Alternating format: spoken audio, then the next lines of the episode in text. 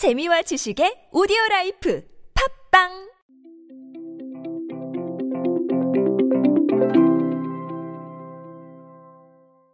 요즘 누구나 느끼시겠지만 레트로라는 단어 정말 많이 듣고 계실 겁니다.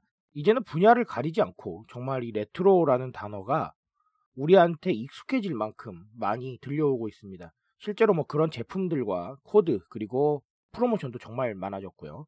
그러다 보니까 제가 레트로 얘기를 많이 드렸는데 저는 이런 트렌드에 대한 얘기를 드릴 때 항상 생각하는 게 있어요. 실제로 그런가라는 거, 실제로 수치로 입증이 되는가 어, 이런 부분들을 저는 좀 생각을 하게 되는데 어, 이번에 그 수치가 있어서 제가 소개를 드리게 되었습니다.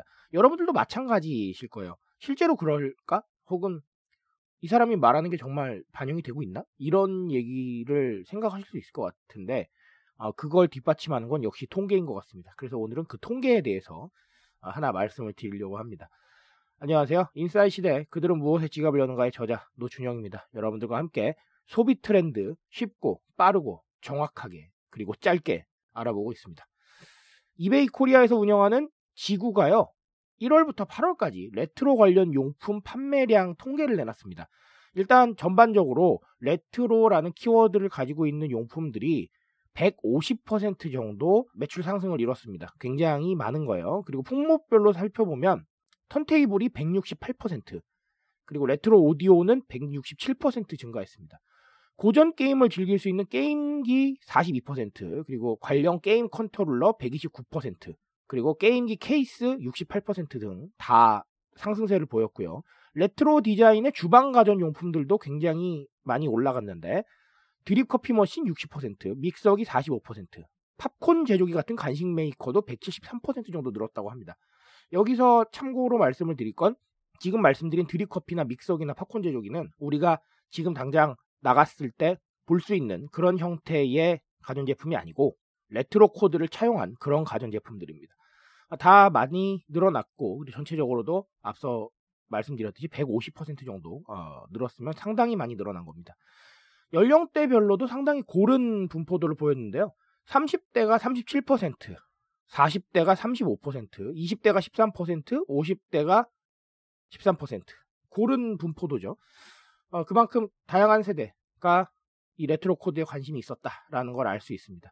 이 통계로 알 수 있는 건 크게 두 가지인 것 같은데요. 첫 번째는 레트로라는 코드가 실제로 매출이 올라가고 있고 소비를 자극하고 있다라는 거. 그리고 두 번째는 연령대별로 상당히 고르게 이 코드에 관심을 가지고 있다라는 거. 이렇게 두 가지를 알 수 있을 것 같습니다. 제가 레트로에 대해서 많이 말씀을 드렸어요. 그래서 오늘 또 간단하게 정리를 드리긴 할 건데 일단 이 통계로 볼 수 있듯이 전 세대가 고르게 공감하기가 쉽습니다.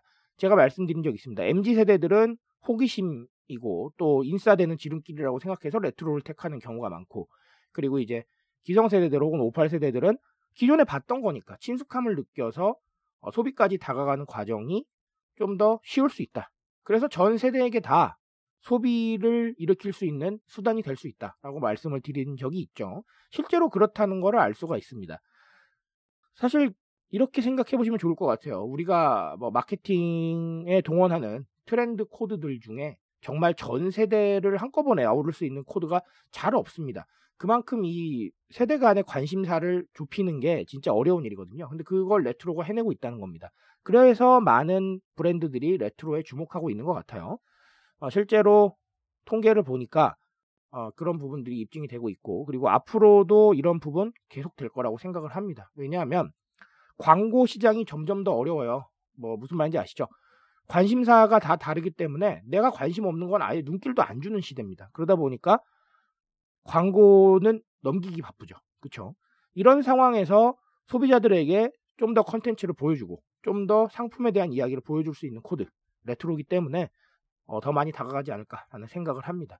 그리고 이 소비 통계에서 아실 수 있듯이 굉장히 다양한 용품들이 레트로로 출시가 되고 있는데 이 부분도 계속해서 이어질 거라고 저는 보고 있습니다. 왜냐하면 제가 retrotopia 말씀을 드렸죠. 불확실한 때에 사람은 과거를 더 지향하는 경향이 있다. 왜냐하면 심리적으로 불확실한 현재보다는 과거가 더 나았다고 미화하는 경향이 있기 때문이다라고 말씀을 드렸는데 우리가 점점 불확실한 시대에 살고 있어요. 어, 뭐 마음 아픈 얘기지만 포스트 코로나가 촉발한 어, 불확실성 그리고 4차 산업혁명이 만들어가고 있는 불확실성 이런 부분들이 계속해서 강조되고 있는 시기이기 때문에 어떻게 보면 우리는 안개 속을 걸어가는 듯한 어, 이런 심리 상태를 느낄 가능성이 높습니다. 그러다 보니까 우리가 뭐 코로나 블루라던가 이런 얘기도 나오고 있죠. 과거가 더 나았다라고 생각하는 경우가 많아질 것이기 때문에 레트로에 대한 거는 앞으로도 주목받을 가능성이 높다. 그리고 하나 더는 우리가 이런 제품들을 접할 수 있는 창구가 많아졌다는 거. 그러니까 과거에는 추억팔이 하기가 쉽지 않았지만 지금은 미디어의 발달로 추억팔이가 너무 쉽다라는 거. 찾아보면 나오고 검색해보면 알 수 있는 그런 부분들.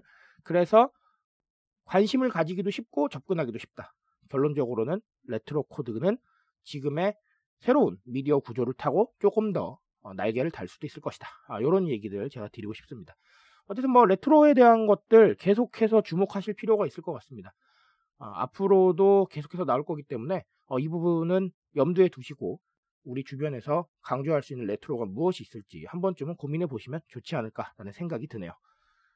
트렌드에 대한 이야기 언제나 저와 함께 하십시오. 제가 여러분들 트렌드에 바삭한 인싸로 만들어드리기 위해서 오늘도 내일도 노력하고 있으니까 어, 그 노력에 함께 공감해 주셨으면 좋겠습니다. 트렌드에 대한 이야기 저를 두드려 주시고요. 저는 두드려 주시면 언제나 성실히 응답하겠습니다. 오늘은 여기까지만 할게요, 여러분. 감사합니다.